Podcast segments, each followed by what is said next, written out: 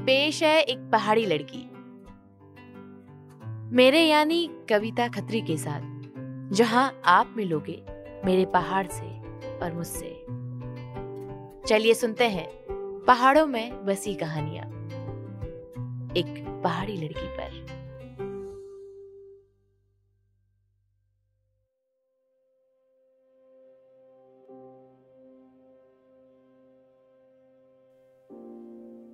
रेखाएँ।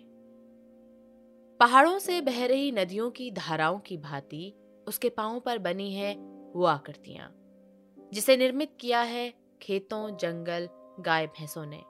जो प्रमाण है उसके त्याग का, उसके समर्पण का, वो आकृति पहचान है उसकी।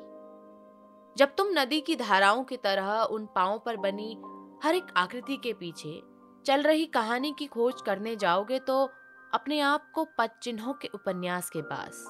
मौन चिंतन में डूबा हुआ पाओगे। उन पाओ पर बनी हर एक आकृति के जीवन का अपना जन्म है, जो समय के साथ पैदा हुई।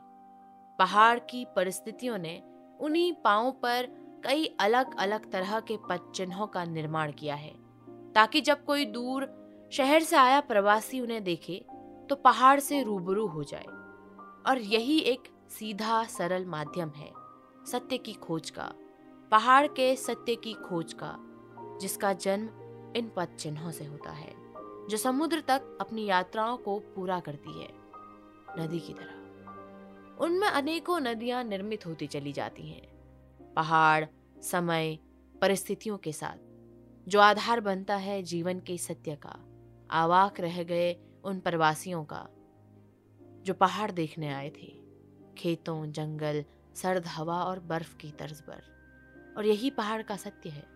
यही सत्य है पहाड़ में रह रही उस औरत का, जो अनुमति देती है स्वयं आकृतियों को निर्माण की।